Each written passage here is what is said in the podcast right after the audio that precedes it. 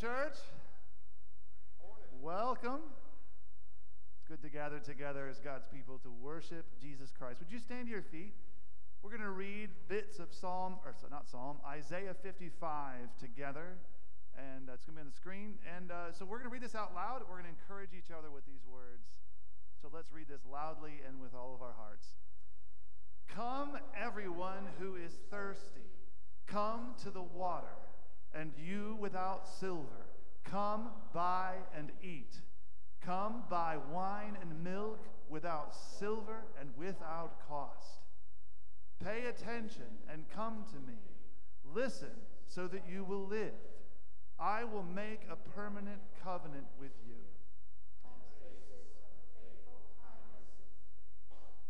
Seek the Lord while he may be found.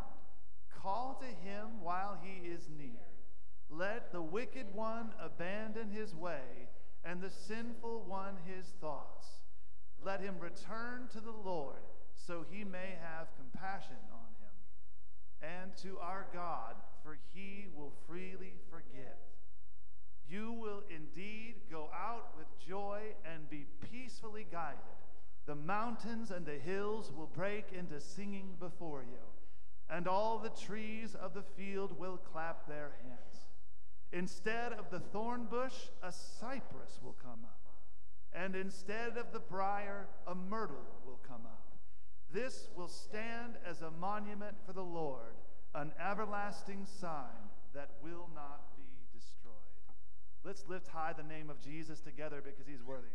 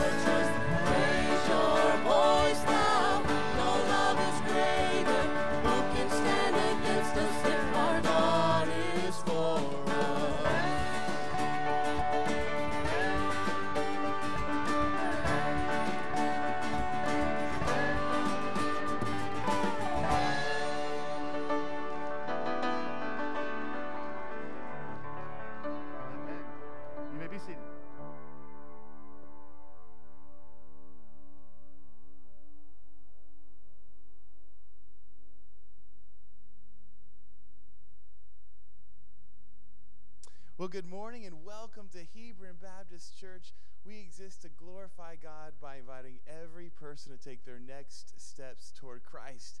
My name's Alan, and it is so good to join with y'all in worship today. Thank you so much for being here. If you are a guest here today, we want to extend a special welcome to you. Thank you so much for coming, whether in person or online. We're so glad to join with you today. If you're new here, we would love to get to know you, and one way we can do that is through a Connect card. It looks like this. This card is in the pew in front of you. If you would pull this out and fill that out, that'll let us know how we can be praying for you, how we can serve you. Then after the service, if you would exit through these central doors and turn left, you'll see our next steps desk. There you can turn this card in, meet someone who would be happy to meet you and answer any questions that you may have, and also give you a free gift. So, welcome to our guests. We're so glad that you all are here today. Well, we're just a few weeks away from our annual trunk or treat event. This is a great outreach for families where kids can come and get candy and dress up and have a good time. A great opportunity for us to meet new people and invite them to church, but we need your help. If you would be willing to decorate your car, your truck, or van, that would be great. Or if you could just donate candy, that would be a huge blessing. So that will be October 30th from 4 to 6. Please invite friends and come. It'll be a great time. Well, we're about to transition to a moment of prayer. And as we do, I ask that we all prepare our hearts as we think about another act of worship coming up later in our service as we give our tithes and offerings. So, would you please join me in prayer? Good morning, Father. Lord, we praise you and worship you today. We thank you for a new day, another day that you've given life to us. Thank you, God. Thank you for all you've done for us. Thank you for the gift of a beating heart and, and breathing lungs. You've been so kind to us, Father. And Lord, today we lift up to you our core value of biblical faithfulness. Thank you, Lord, that you have not been silent toward us. You've not hidden yourself from us, but you've revealed yourself to us through the pages of Scripture. And it's in Scripture that we get this beautiful, amazing picture of who you are, that you are our Savior, that though we have sinned against you, you have become flesh through God the Son incarnate and lived a perfect life and died on the cross for sinners like me and us. Thank you, Lord, for the love letter you've given to us in Scripture. It is life to us. And Lord, I pray that our response would be more and more faithfulness to it. God, we all fall short every day, but we pray that more and more you would use your word in our lives to shape us to look more like Jesus. Father, please let your word be active in our lives, in our daily devotions, or in our conversations with, with friends, or in our life groups. We pray that you would be using your word to transform us to be more and more like Christ. We pray this morning also for our brothers and sisters worshiping you in Utah at Redeeming Life Church. Thank you for this amazing congregation that we have the honor to partner with in ministry, and we lift our brothers and sisters up to you today.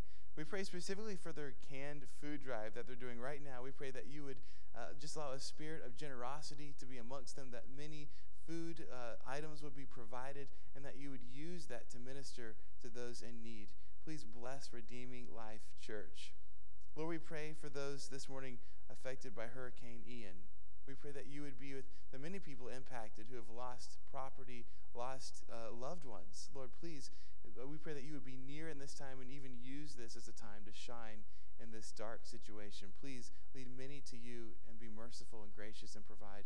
Please be with many believers, Lord, who are, who are on the, the front lines serving and helping. We pray that you would give them strength and blessing as well. We pray for the trunk or treat uh, outreach coming up. We pray that you would use this, Holy Spirit, that you would draw many people to come, many guests to come, and that they could get connected to you and, be, and have a relationship with you. Please do use this event so that many would come to know you as Savior.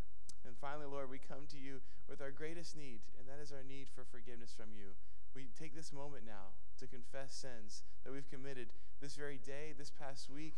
Lord, please forgive us for the many sins that we've committed against you and we thank you for our amazing Savior, Jesus Christ, who never sinned but lived a perfect life and died in our place but didn't stay dead. He rose again. Thank you for Jesus' victory over sin and brokenness and death. And we will continue to worship and praise you, Father, for the amazing grace you've shown to us. We love you. We thank you in Jesus' name. Amen. Amen. And for the people of God in the Old Testament, they looked forward to the day when they would be in the promised land. They, uh, it meant an end to slavery, it meant an end to uh, wandering, and it meant being in God's presence with God um, and worshiping Him. And so, we, as God's people who wait on Christ's second coming, have much the same uh, hope in, uh, in, a, in a sort of a kind of Canaan. So, would you stand to your feet and let's sing together about the hope that we have uh, that there is a place where we will be, those of us who've trusted in Christ, that we will be with God and uh, we will experience joy there.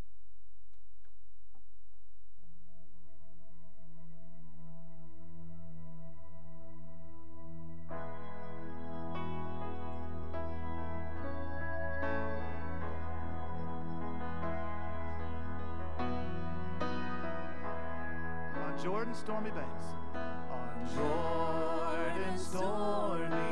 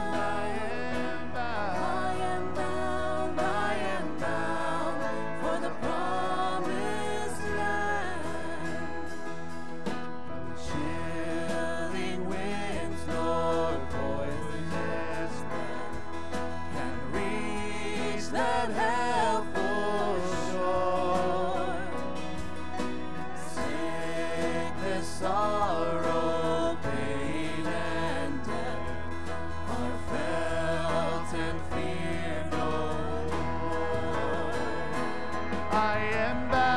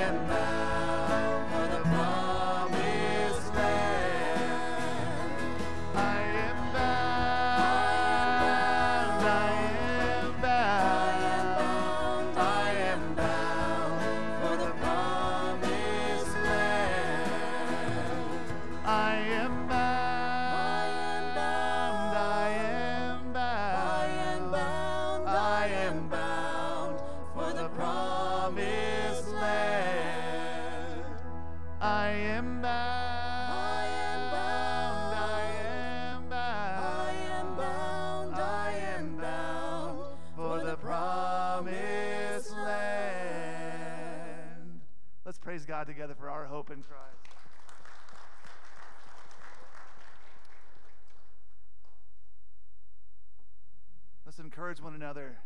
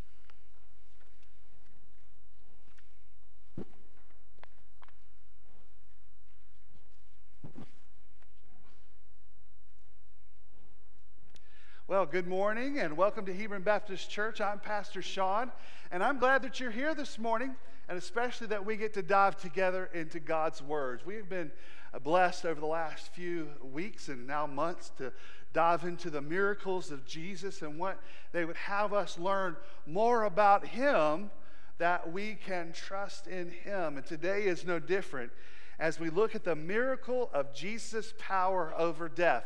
So, if you would turn to Matthew chapter 9 and verse 18, Matthew 9, verse 18. If you want to use the uh, Pew Bible that's in front of you and follow along in the translation I will be reading from, it's page 862. Otherwise, turn into your uh, copy of God's Word or onto your devices to Matthew 9, verse 18 the miracle of Jesus' power over death. Let's read that together. As he was telling them these things, suddenly one of the leaders came and knelt down before him, saying, My daughter has just died, but come and lay your hand on her, and she will live. So Jesus and his disciples got up and followed him. Just then, a woman who had suffered from bleeding for 12 years approached from behind and touched the end of his robe. For she said to herself, If I can just touch his robe, I will be made well. Jesus turned and saw her. Have courage, daughter, he said. Your faith has saved you. The woman was made well from that moment. When Jesus came to the leader's house, he saw the flute players and a crowd lamenting loudly. Leave, he said, because the girl is not dead, but asleep. And they laughed at him. And after the crowd had been put outside, he went in and took her by the hand, and the girl got up. The news of this spread throughout the whole area. Let us pray. Heavenly Father, we ask that you meet with us in your words, your perfect words the words that you have given the writers, the words that are without any mixture of error, the word that is full of power and truth. So, Lord, we know that we come to it today. And Lord, we come knowing and expecting to meet with you because of the Spirit and of the Word. We want to be made new. So, Lord, we come submitting our life, bowing the knee, just as Jairus did in this text, bowing the knee to it that we might come into full agreement, but through it, you might change us forever. We ask this in Jesus' name. Amen. Is there someone that you have confidence that you can come to with trouble in your life? What about your teacher? Do you feel confident that when you're struggling with something at school that you know that you can go with confidence to your teacher for help? Or maybe it's your boss. Do you have confidence that you can go to your boss when you're struggling hard at work? Do you have a friend that you know that loves the Lord Jesus and, and, and cares for you? Do you have someone that you know that you have confidence in that you can go to? Well, our text today gives us full confidence that we can come to Jesus we can go to Him with every concern we might ever have. You see, when Jesus does this miracle of bringing this girl to life, he shows his power and authority over all things in a way that we have confidence that we can come to him. Chapters 8 and 9 has been growing and building with the authority and power of Jesus that he has power to heal, he has the power over the spiritual realm, casting out demons.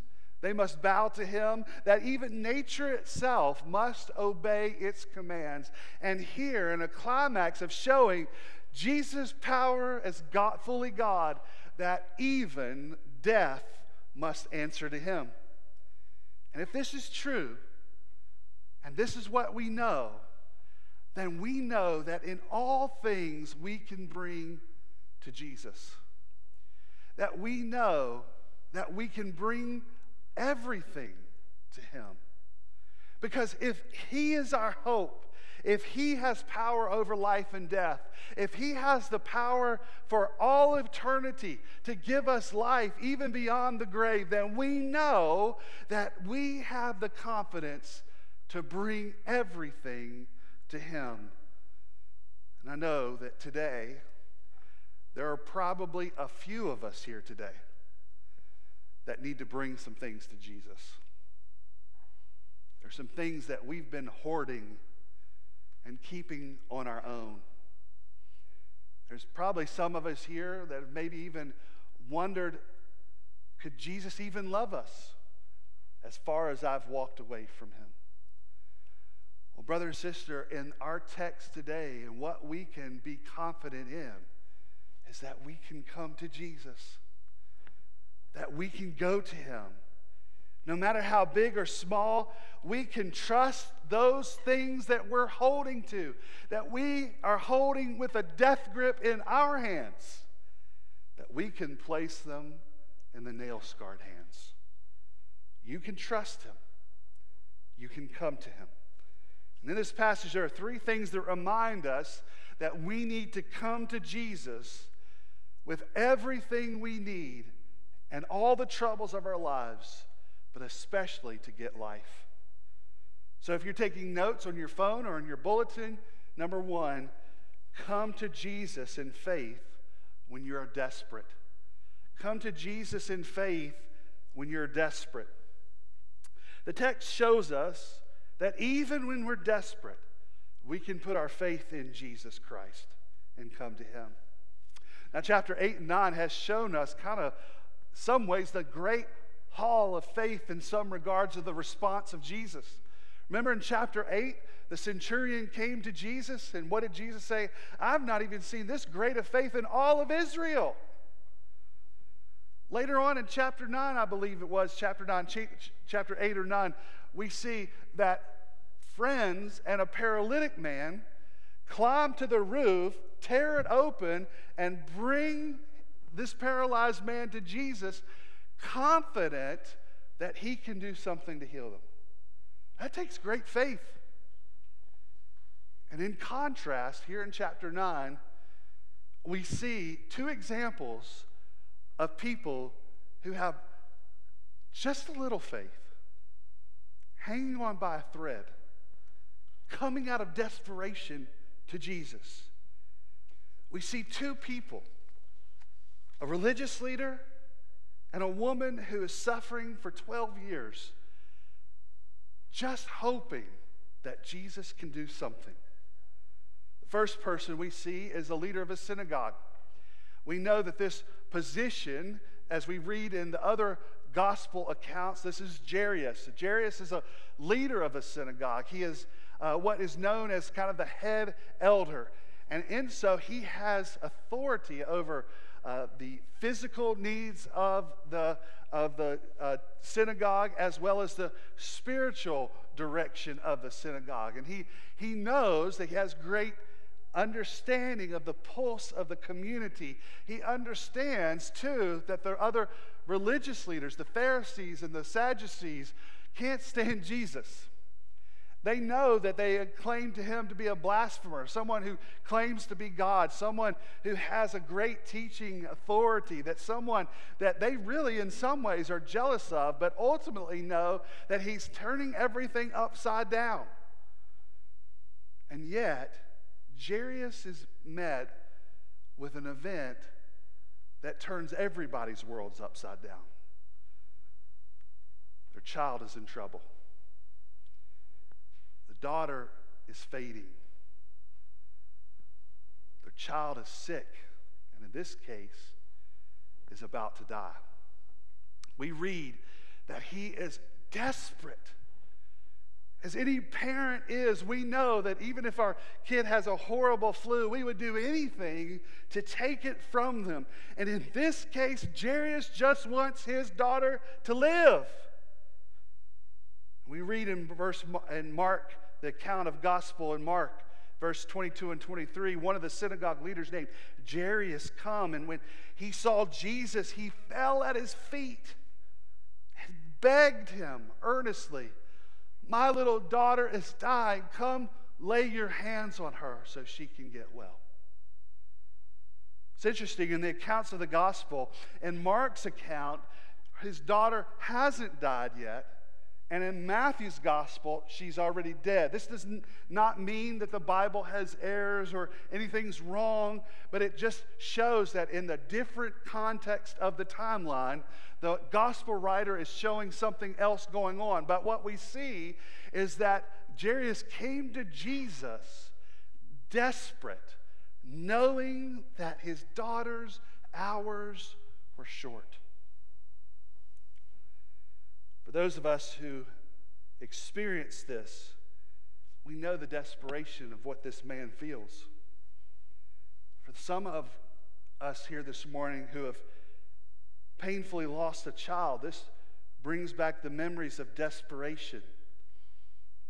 How have you felt praying and wanting Jesus to answer your cries? We know that the reality is, is when we cry out to Jesus that he will not answer in the very way that he did here, but we can take comfort in this that Jesus hears our every cry. G- Jairus, though that we know that it would cause him to be a spiritual black sheep in some regards, humbly bowed his knee. It said, desperately fell at Jesus' feet, begging him, no matter the cost to him, to make his daughter well. Second person is a woman who is suffering from continuous menstrual bleeding for 12 years, nonstop. Mark's telling of this woman gives a clear picture of what this woman suffered through. In verse 25 of chapter 5, it says, Now a woman suffering from bleeding for 12 years had endured much under many doctors. She had spent everything she had and was not helped at all. On the contrary, she became worse.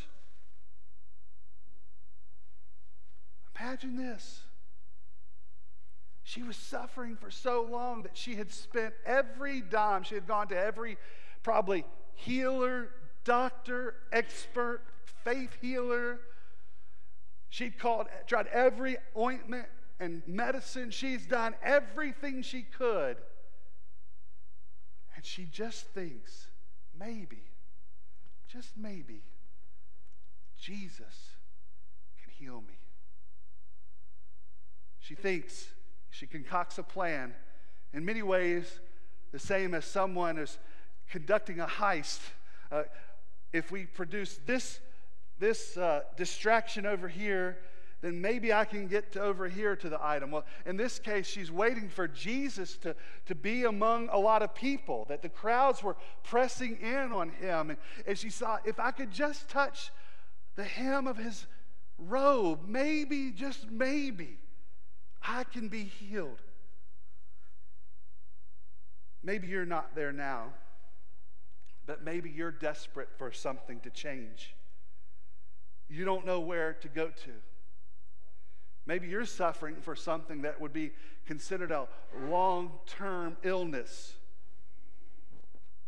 And maybe you've at times cried out in this way, asking and just thinking, maybe Jesus will do something. Here, let me hear this. See what they did. Let me encourage you from God's word. See this. They knew they needed to go to Jesus. And this is what we all need to do. Yes, yes, we should grow in our faith. Maybe we should have great faith, just as the centurion. We should never be in a place where we're just reaching out desperately or having little bits of faith. The goal of a mature Christian is to grow to have great faith. But sometimes, some ways, sometimes it's not, we need to understand that the, we need to have just a little faith for God to work. Yes, we can have great faith in Jesus, but let's remember this it's not the amount of our faith that saves, it's the one we place our faith in. You know, we're in a spot, spot right now in our lives that we have a with two year old Parker. And every little bump, every little fall, every little pinch, ah, ah, mom, dad. You know, you, he's acting like he's been, you know, had his arm taken off. Something's wrong. Kiss it. Kiss it. We kiss it. Tears gone. Uh, it's magic. If we could bottle that medicine, we would cure a lot of things. But here's in Parker's heart he knows and he has great faith that mom and dad can do something. That's why we, he goes to us. Brother and sister, we can have confidence because we can go to Jesus because we know he has the power to save.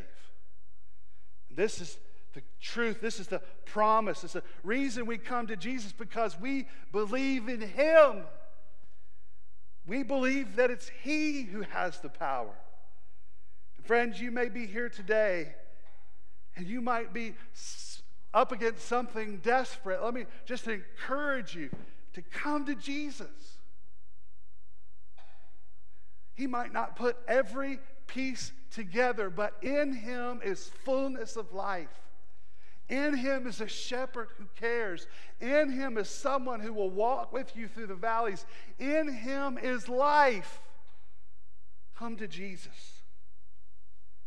And friend, you might be here today and you think to yourself, there's no way, there's no way for me to get my life on track. There's no way because uh, I'm all that I've done that is against God, every sin that I've done. Well, brother and sister, good news. Good news, it is faith that saves. Even a little bit of faith in a resurrected Jesus is enough to save all of us. So turn to Him. Turn to Him with little faith and trust in Him for salvation and be reminded that it is His work on the cross, His work going to the grave, His work walking out of the grave. It is what He has done to give life over death. It is in Him that you receive all fullness and forgiveness. So if you feel like you've gone too far, brother or sister, don't think that anymore because you can come to Jesus. Yes, we need people who grow in faith and depend on God more. But let us just remember that even a faith of a mustard seed can move a mountain.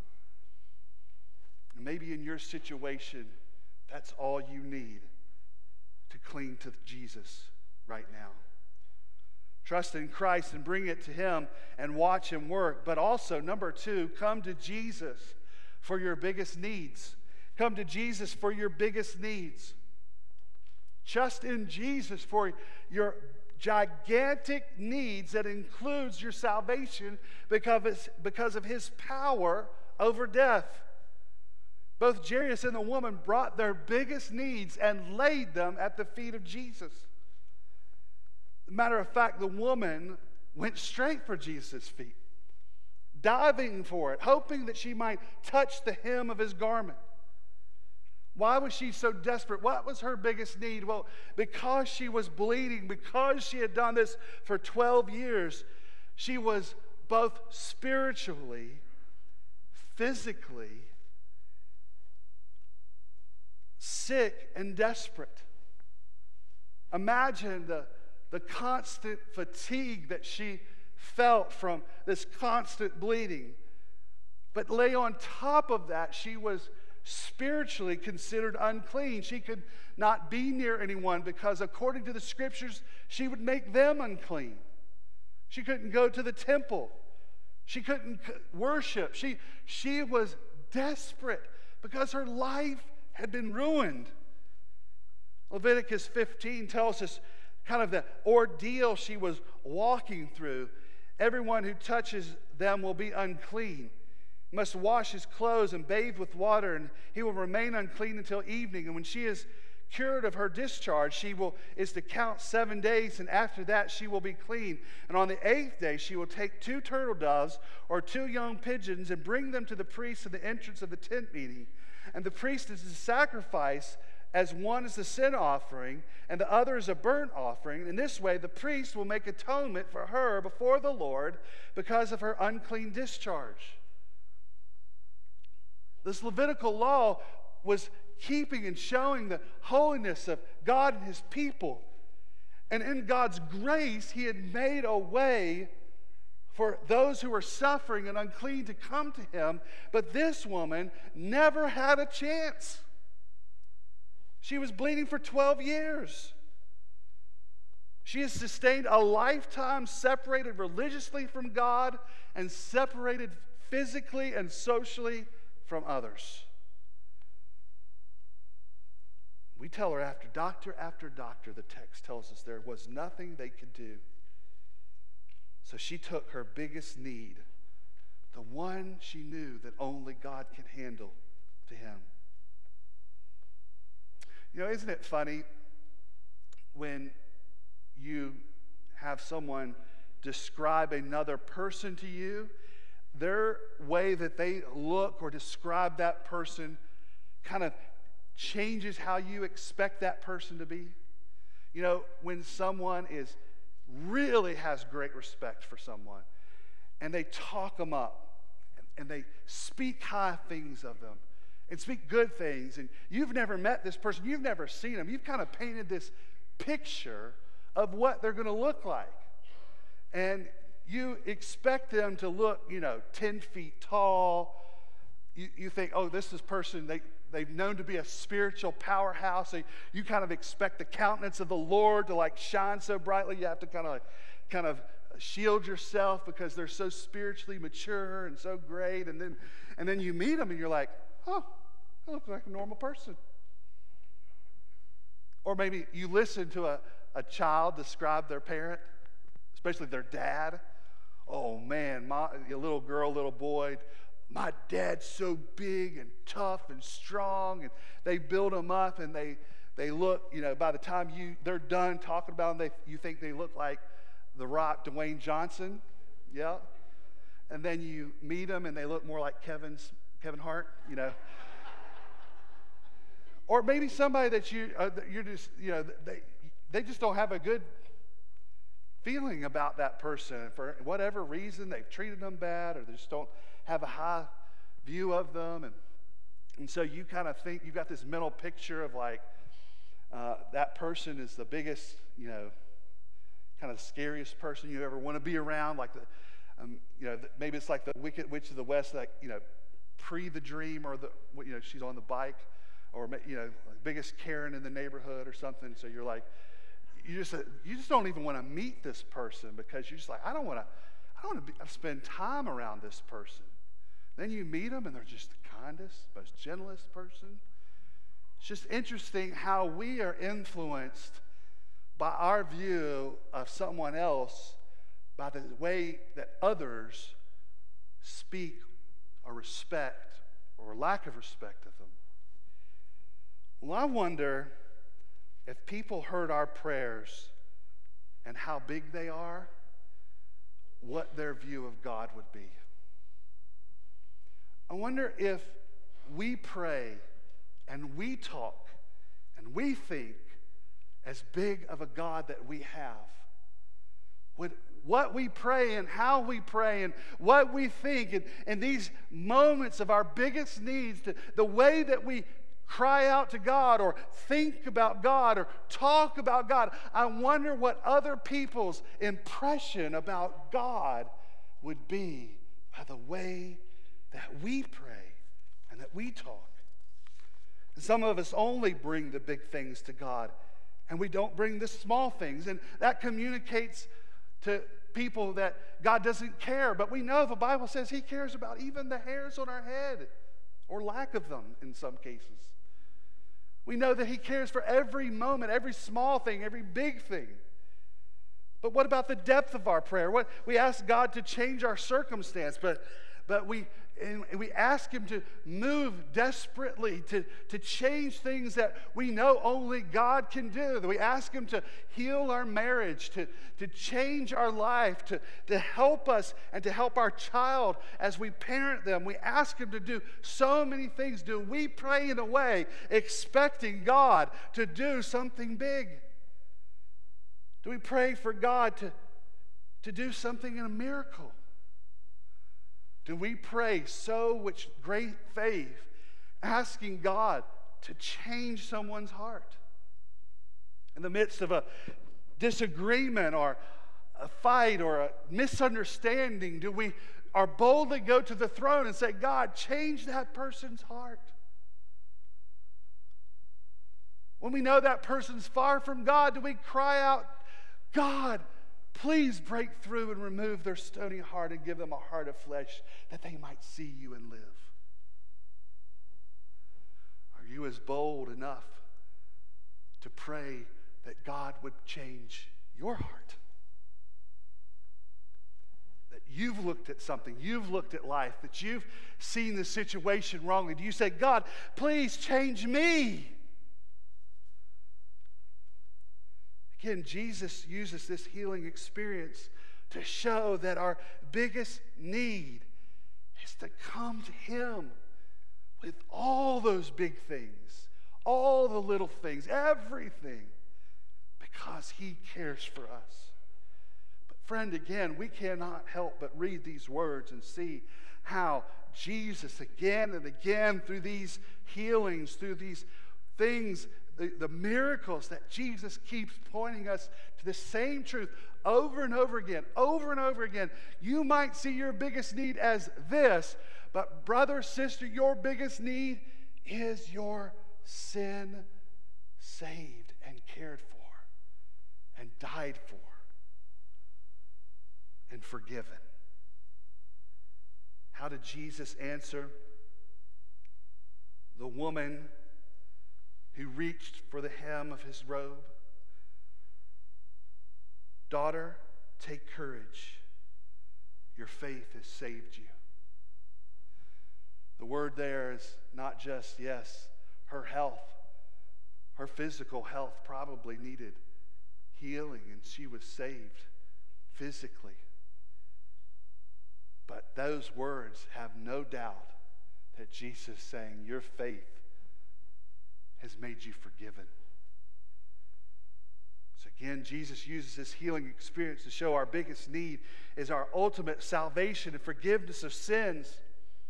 He tells this woman, Yeah, the Levitical law tells you to take two birds. Well, here, I'm in a few weeks, I'm going to give you the Lamb of God slain for your sin through the pain and blood loss, probably did save her physical life, but Jesus wanted to save her life eternally.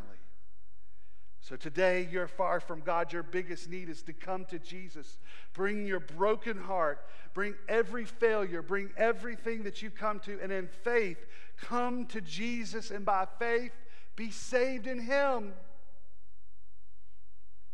All of us need to bring our biggest need to Jesus. When we do, number three, come to Jesus and live. Come to Jesus and live. When we see this text, we can't help but see the one overwhelming miracle that happens at the end when Jesus brings a girl to life. Seeing Jesus bring a dead girl to life, we see that we can come to Jesus and live. The girl had been dead long enough some, you know, looking at Mark's account and Matthew's account and whether and when the timeline, it was long enough that doctors, family, everyone had pronounced her, pronounced her dead, that they had brought and called in the local mourning group, as a mourning, M O U R N I N G, to display the sadness and grief. They have a flute player playing sad songs They've got a professional group of wailers, these women and men who are, oh, crying, sadness outside, displaying that there is mourning going on at this house, that, that it is enough to know that everyone had declared this girl to be dead. And Jesus walked on the scene. He said, well, Why are you doing this? She's only sleeping. And here's one thing you don't do to Jesus laugh. Don't laugh at him because he's about to show off. You see, they laughed because they knew that there was nothing left to do. There was nothing left to be done, that everything, every moment, every medicine, there was nothing to be done to save this girl. And Jesus foreshadows what he is going to do by saying, hey, she's just asleep. Now, those who doubt the scriptures will say, well, so Jesus had this foreknowledge or some kind of idea to know that she was really just kind of in a coma or something like that. But no, Jesus is using those words particularly to show them what he is about to do. And not just that, but what he's going to do later on when he himself goes to death and raises to life. And so in verse 25, it records here's the miracle with complete authority. Jesus says, after the crowd had been put outside, he went in and took her by the hand, and she got up. The weeping and wailing and great commotion could do nothing to renew the pulse of this deceased child, but one powerful touch of the Savior literally woke her from the dead. And the touch, it said, spread throughout the whole area. It went from Capernaum to Jerusalem to Damascus to Rome to London to New York to Chicago, here to northern Kentucky to wherever you heard the gospel. You have heard that Jesus has power over death that Jesus walked out of the grave and that in this moment, Jesus brought this dead girl to life. And it is in Him, in Him, that we can trust our life in. If we just come to Him, we get life. Jesus gave, gave a taste of this world, His power over death. But this miracle is just to teach us, to give us just a taste of what he would do on the cross. Because the people that Jesus brought to life, Jairus' daughter, Lazarus, they're going to die again. It's not forever here. But by Jesus' death on the cross, by Jesus' coming to life and an empty grave. Jesus, in that miracle, shows that he has power over eternity for everyone. And it is in him that we know that that miracle that we can trust. It's in that that Jesus gives us a glimpse now and the little girl that we can put our faith in Jesus because in him we can have eternal life. And we know this because G- if Jesus lives, he says we will live too. If he's resurrected, Jesus says we will have his resurrection power. It is in Jesus that we have the answer. G.B. Hardy is a scientist who, who didn't trust in the Lord for a while, but then he came to this. He said, When I looked at religion, I said, I have two questions. One, has anyone ever conquered death? And two, if they have, did they make a way for me to conquer death? I checked the tomb of Buddha, and it was occupied. I checked the tomb of Confucius, and it was occupied. I checked the tomb of Muhammad, and it was occupied. And I came to the tomb of Jesus, and it was empty. I said, There is one who conquered death. And then I asked a second question Did he make a way for me to do it? And I opened up the Bible and discovered that he said, Because I live, ye shall live also. Hey, come on. That's good news.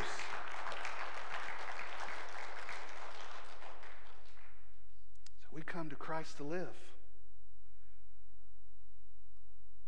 Come to Him to live forever. Death is nothing to Him. And if you come to Him, you will live. So, whatever you're struggling with now pales in comparison to His power over death. It's not hard to see ourselves in these stories. We all will face times when we're tempted to give up and despair. The people in our stories certainly could have despaired in the face of death and chronic disease. Likewise, we can despair over a relational problem that will not end, over illness or injury from which we cannot seem to recover, over a sin we cannot seem to reco- uh, control. So far as we know, the man and the woman who sought Jesus did not have especially mature faith, but what we see is we either come to Christ or we go to despair. And I encourage you, brother or sister, come to Jesus. Come to Jesus. Would you close your eyes for just a minute? I want you to go to the Lord right now. What do you need to bring Jesus? Is there a concern, a problem, something that seems insurmountable, something that you know that you can't control, something that you prayed about but wandered away from the Lord over? Maybe it's because of your spiritual immaturity.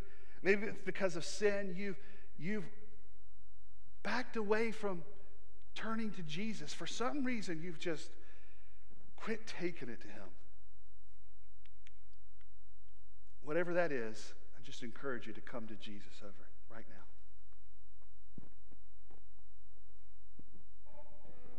If you're here this morning and you're far from the Lord, and you've never come by faith to Him to repent and trust in Him for salvation, I hope you see here a Jesus you can come to. That he says to you, Dear son, dear daughter, take courage. Your faith has saved you. Right now, your faith in him, if you would call out to him and say, Jesus, I know that my sin is great, but you are greater. That you've died on the cross for me and that you're alive, and that trusting in you gives me victory over death and sin. Right now, just that even that faith will be answered by the Lord Jesus. If you'd like to know more about trusting in Christ, I'll be out the next steps desk and we can step away and we can talk about trusting in Jesus. If you want to follow him in baptism and make that step of obedience, Maybe today that you need some counseling. I'd love to connect you with one of our biblical counselors that can help you start to put things in the hands of the nail scarred hand. Whatever the Lord is doing in your life, be remem- reminded you can come to Him. And I hope today you will.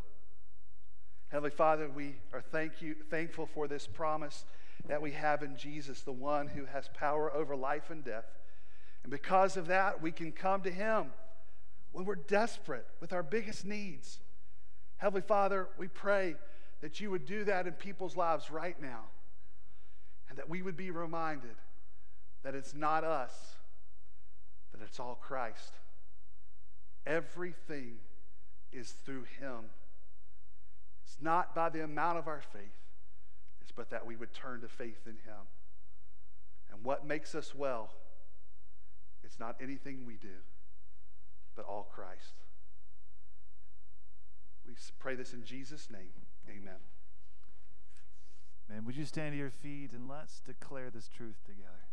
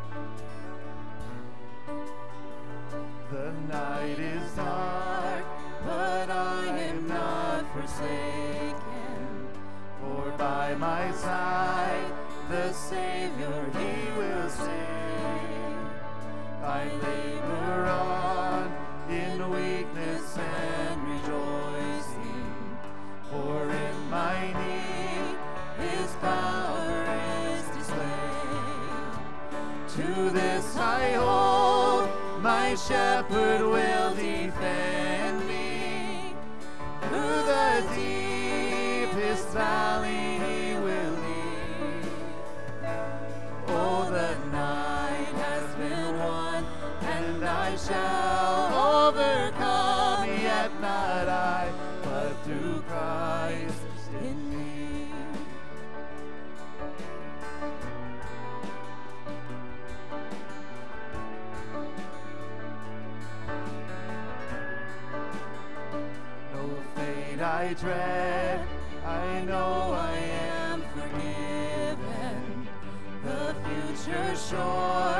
the price it has been paid. For Jesus and suffered for my. Sing it, church!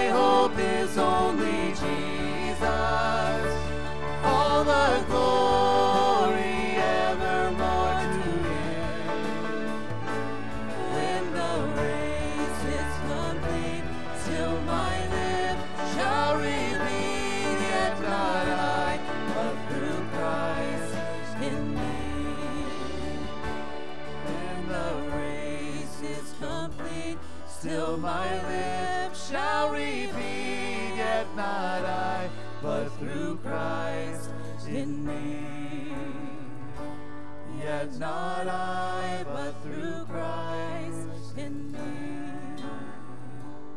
Yet not I, but through Christ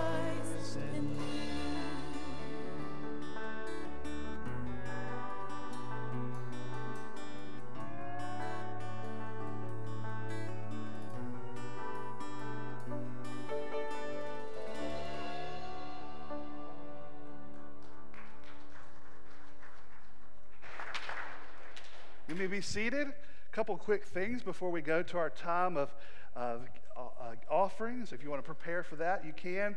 A couple quick things. Uh, one, uh, guests, we're glad that you're here. We're so glad that you're here, and hope that you come back because of uh, worshiping Christ together with you. If you felt welcome, uh, we encourage you that you've not, if you haven't, please fill out that, that Connect card and go to the Next Steps desk. If it's your first time, we have a gift for you. And we want to connect with you because we want to know how we can serve you. We want everyone to take their next step. And we hope for those who've maybe been disconnected from church, be connected with church. And so we hope uh, that you will meet uh, uh, our uh, greeters there. And I'll be hanging around there too and love to meet you as well. A couple other things. I'll remind you what uh, Alan said. I encourage you. The trunk or treat's coming up. We'll probably have five to 600 people from our community come in like an hour span. It's just like, boom, you feel like you're just boom, you're overrun by people. We hope that you will come. Uh, last week, I really downplayed the trunks and said, just, you know, throw in a mum uh, and be done with it. And you can, you can decorate. You know, that's all you need to do and hand out candy because that's all the kids care about. But for those of you who are creative, well, let's just stoke your fire a little bit. I mean, we do uh, get a, um, kind of a survey from everybody, and the best decorated trunk also gets a little prize as well. So maybe that'll incentivize you a little bit. But whatever it is, we, however way you can do it, please come. Uh, we had a great sign up next week. We need probably about 10 more people willing to do it. Uh, if you're a member, we encourage you to do it. If you're just been a, a guest here for a couple weeks, we encourage you to do it too. Just come and be a part of our way to connect to our community. It's a great way for us to uh, get connected to them and see how we might encourage them. Uh, a reminder today Gospel to Every Home. We believe either this week or next week we'll have every house south of 275 in Hebron visited. So we hope that you will come. Yeah, that's something to celebrate. I mean, that's excited. And 41048 area code. And so, uh, but we need your help. If we can get, you know, 10 people, we'd love to have you here, men and women, to go out and invite people to church, have a gospel conversation, lead them to Jesus we, uh, or just to let them know about our church, whatever the way, we hope that you'll come. And uh, we'll be turning our attention soon after 275. So we'll be heading north. So we hope that you'll be part of that today from 4 to 6 o'clock. And I do encourage you that your first time coming, we don't throw you to the wolves. We don't make you do it by yourself. We, we, we partner you up with a veteran or somebody can do it, and, and you just learned this week. But the more, the merrier, the more that we can get done. Um, also, uh, just a reminder elementary kids will be singing October 30th. If you'd like your child to be a part, please see Christy Reed. Uh, also, uh, there's a men's basketball league that our church has participated in in the past, and we're kind of gauging interest if you'd like to be a part of this. Uh, this is for adults, so you'd have to be a high schooler or older. If you would like to play or could commit to playing, see James Pitts, and uh, he's right up here, and uh, you can let him know that you'd uh, like to play. Um, uh, so we hope that you will do that uh, for this winter. Um, going through my list here. Okay. Uh, finally, I think this is finally go back through. Yep, finally. Uh, if you did not get a pastor and deacon prayer and nomination form last week, uh, they're over at the Next Steps desk. This is a way for you to pray and think through who you might nominate to be a pastor or a deacon, a lay pastor or a deacon. Next Sunday, we'll be doing nominations. So this week, get that form, pray through it, think about it, write some names down, and then we'll f- pass out the forms next Sunday. So we look forward to that next Sunday. Now, in your pews, uh, we hope that you can participate in our giving. Uh, if you want to do so electronically, in the pew in front of you is a little QR code that you can give, or you can scan this up on the screen to give electronically if you prefer to do that. Or we're going to pass the offering plates because we have the opportunity to give. And so we want to, as we've worshiped, as we've sung, as we've read scripture, uh, we ask now that we give as an opportunity for worship. Let me pray. Heavenly Father, thank you for all the opportunities that we get to reach out to our community the materials that we, we, we receive to, to get out uh, to the community, those are funded through our cooperative program giving and, and supplies that we have had to get. And, and Lord, that we'll be doing in our uh, trunk or treat here in a few weeks. This is, this is from the provision of our church members and to those who give faithfully to Hebron Baptist Church as a way for us to reach out to our community. We're thankful for all that you have given us. And Lord, we know that you uh, are the giver of all things. And so we ask you, Lord, as we give just a portion back today, as just a receipt to, show how much you have done for us, Lord, we ask that you uh, make our hearts cheerful and generous, and that as we give, that it would be all to the honor and glory of you. In Jesus' name, amen.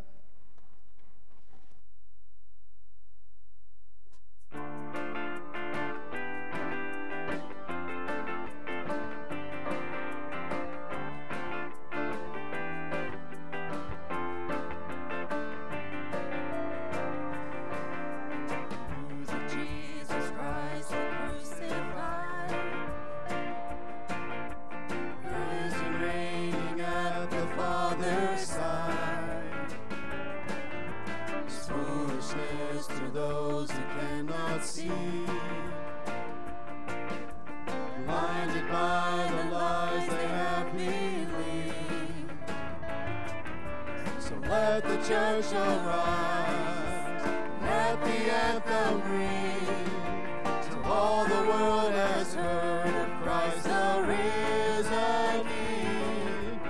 song of the redeemed. Boldly we shall sing. The hope of all the world is Christ the risen. Stand your feet. Let's sing.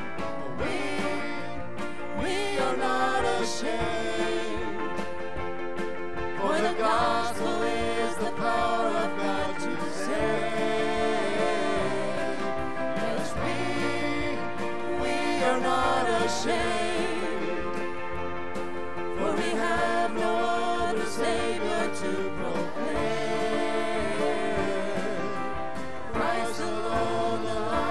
children.